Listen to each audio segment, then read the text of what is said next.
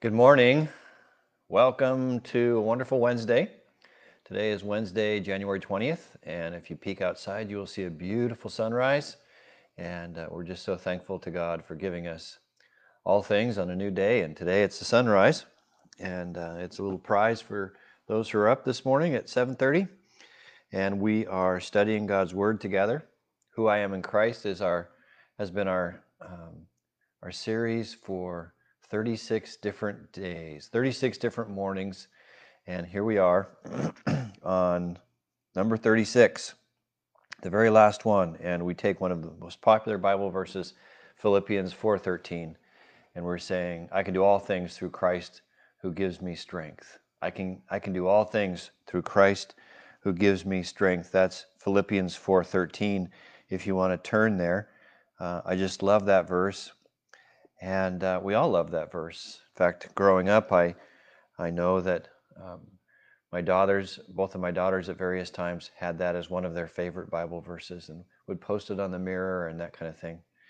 Um, uh, I want to ask you a question this morning, and that is what is your impossible situation right now in your life? What is your greatest prayer request? That which can only be accomplished if God answers your prayer. Something that is out of your control, but you desire.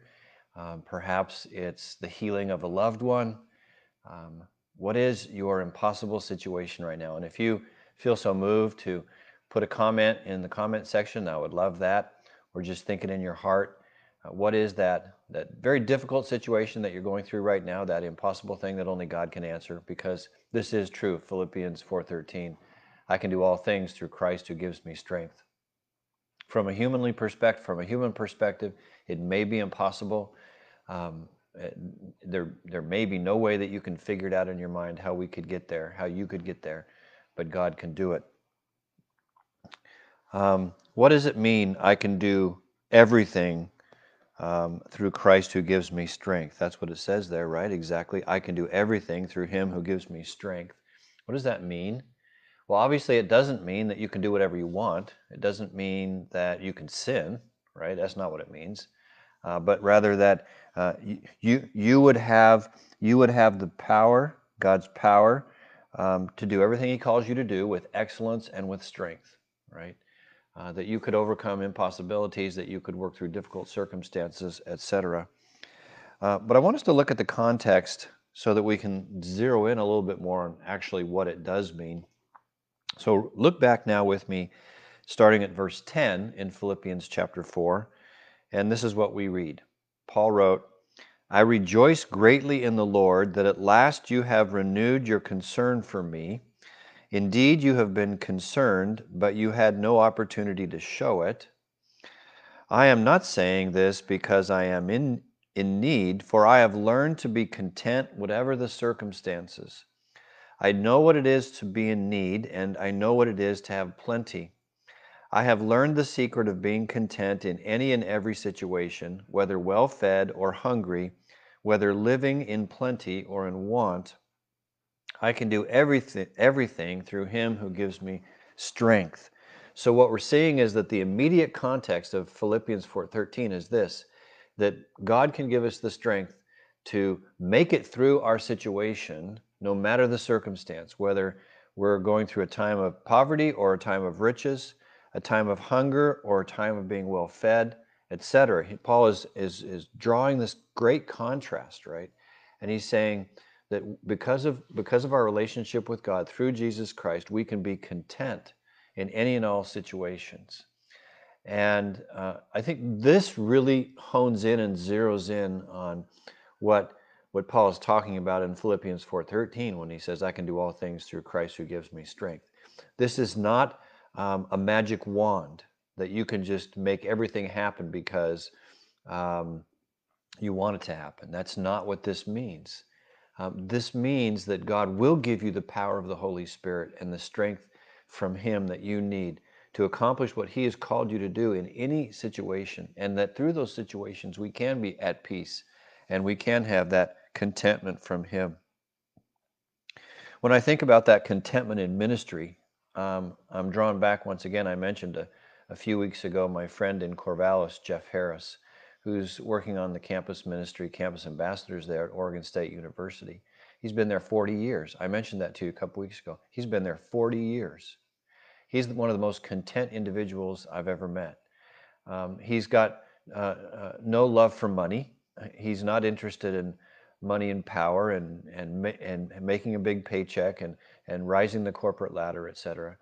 Imagine what you could do in 40 years if you stayed in one ministry and you kept accepting new students every year in, in, into your fold and shepherding them and guiding them. And what a, what a powerful ministry he's had because of his contentment.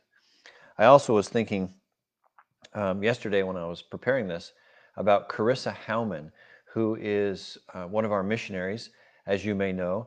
Uh, she and her husband Oliver live in Cameroon, and they actually kind of live out in the bush. Um, they live out in a very rural area, and so and she's really good at sending pictures when she sends her prayer letter updates. And so I was reading one of those yesterday, and uh, it occurred to me look to look at the pictures again, and she, they live in in a very small house situation that's almost kind of a hut um, with a thatched roof um, and uh, very meager surroundings.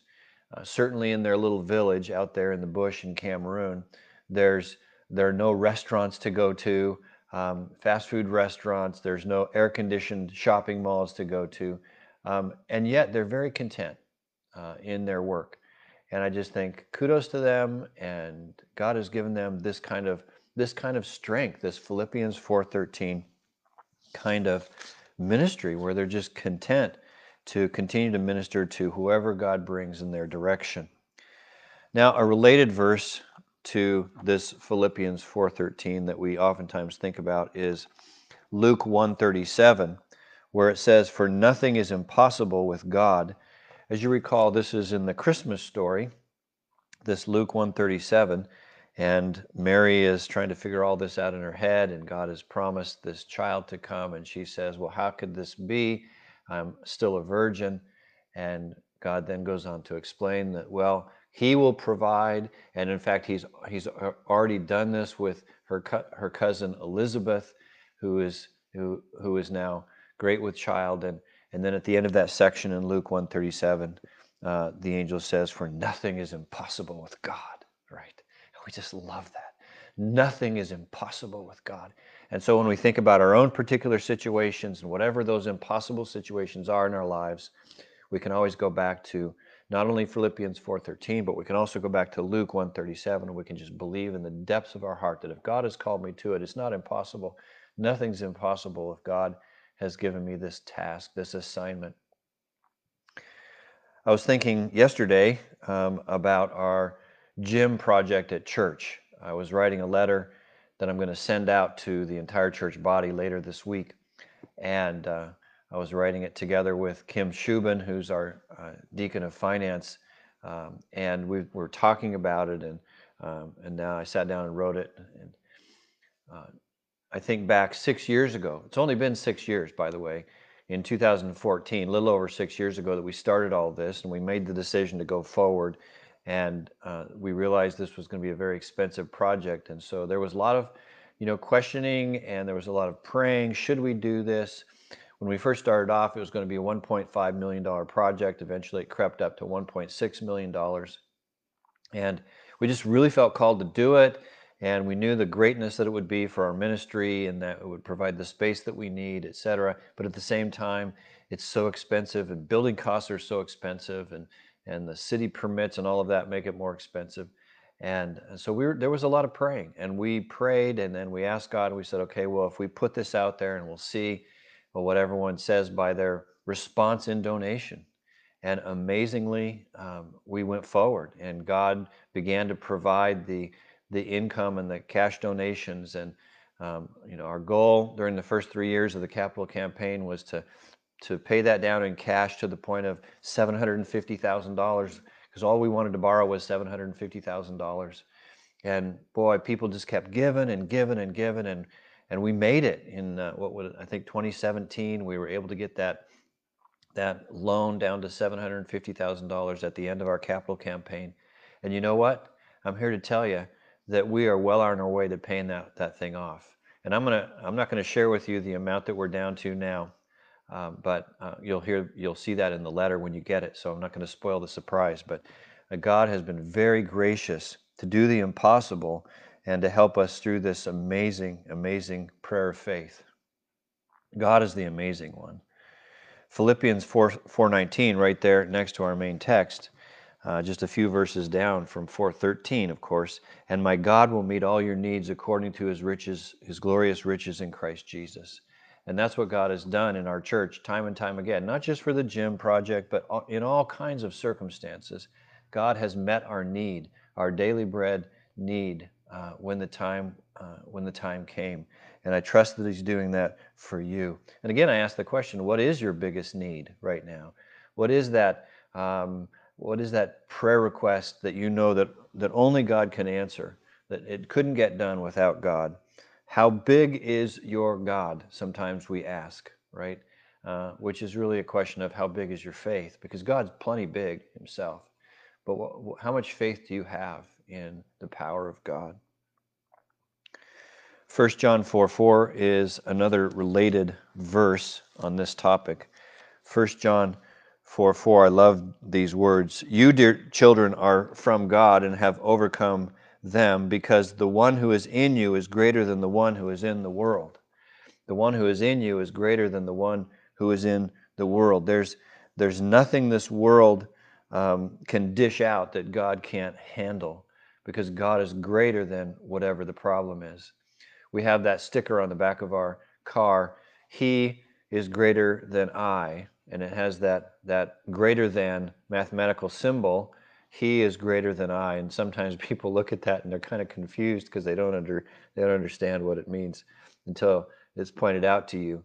He is greater than I, and uh, and that's really based on 1 John 4 4, right? That greater is He who's in you than He who's in the world. Um, I was thinking about diff- people who are going through difficult circumstances and how God has sus- sustained them through the difficult circumstances.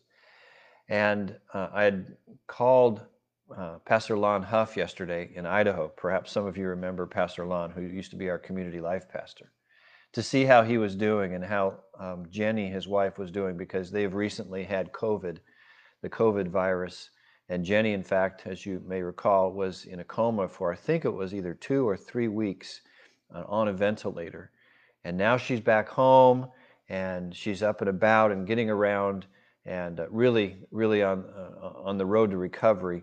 And so is Lon. Lon had it too. He didn't have to be in the hospital, but it weakened him significantly, and he is still recovering as well. But they're doing great. And they're, they're testifying to the power of God and how God has brought them through this, this very difficult situation because greater is He who is in them than He who is in the world. And uh, uh, I was also thinking about Bruce and Linda Merritt in our church. Bruce has gone through the, the medical issues for, has it been two years now? Um, or even longer? I can't even remember. It's been so long. And just day after day, he just takes faith in God. And day after day, he proclaims how good God is, even with this. Um, I hope I get it right. It was a kidney transplant. And um, if I've got that wrong, please correct me. Um, but you know, I'm just so um, I'm so grateful and thankful to God for what He's given to um, to Bruce, and and and not just in the physical healing, but what I'm grateful for is He's given Bruce that faith and that testimony of God is doing this, and whatever God wills, God is doing this, and praise God uh, for the power He's given Bruce and Linda. I love 2 Corinthians 2.14, uh, 2.14, which is another very closely related verse here about the triumph God gives us. Uh, 2 Corinthians 2.14.